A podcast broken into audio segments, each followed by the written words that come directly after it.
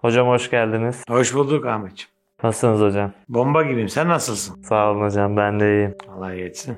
Hocam klasik bir soruyla başlayacağım. Evet. Sakız orucu bozar mı? Bak bunu duymasaydım tamam bu Ramazan es geçecekti. Yani bu, bu Ramazan'da bunu duymasaydım olmayacaktı. Tamam Ramazan'ı daha iyi idrak ettim şu an. Bak bu, bu soruyla Ramazan'ı idrak ettik. Elhamdülillah bu soruyu duyduk. Bütün Türkiye'de tabii dönen bir geyiktir. Bir yandan da sorarlar. Yani gerçekten de sorarlar. Benim küçük öğrencilerim oluyor. Soruyorlar. Sakız çiğniyesi var çünkü çocukların. Acaba öyle kurtarır mıyız falan. Şimdi sakız orucu bozan bilimsel olarak cevap vereceğim. Ve başka şeyler ekleyeceğim belki. Şimdi sakız çiğnemektir. Yemek içmek değildir diye iddia edenler var. Ne olacak çiğniyoruz atıyoruz ya. Yutmuyoruz ki diyebilir. Yutmasanız da herkes şunu kendine sormalı. Ben bu sakızı çiğnerken bir, tad alıyor muyum?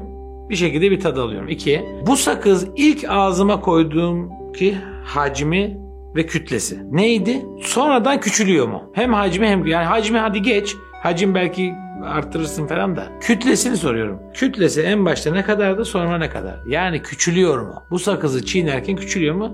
Benim e, bu zamana kadarki tecrübelerim böyle olduğu yönde. Hem tad alıyorum hem de sakız da küçülüyor. Böyle olduğu için aslında tükürükle beraber hep yutuyoruz. Bu iki boyutu bu. Bir üçüncü boyutu sindirime ağızda başlarız. İnsanlar da aslında memelilerin hepsi neredeyse. Yani sindirime ağızda başlarız. Oradaki enzimler ve başka maddeler sıvı olması yeterli zaten. Yumuşatır ve gevşetir ve koparır parçalar. Bu parçalar da midemize işte nereye gidecekse gider. Direkt kana karışmak bile var yani orada. Onu da söyleyeyim. Yani hani özellikle dil altı mesela dil altı hapı falan ondandır.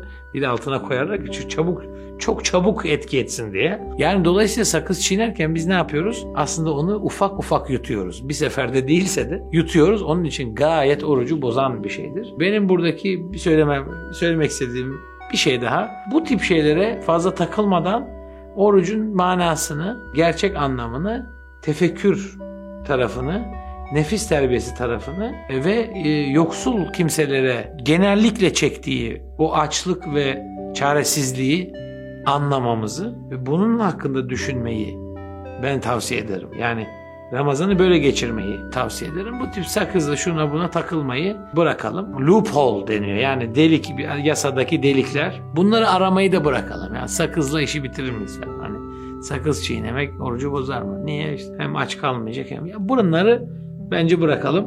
Ee, sakız da gayet orucu bozar. Böylelikle tamamlayabiliriz. Teşekkür ederiz hocam. Ben teşekkür ederim Ahmetciğim. Sağ olasın. Evet, e, kanalıma abone olmayı, like atmayı unutmuyoruz. Bir dahaki videolarda görüşmek üzere. Kendinize iyi bakın.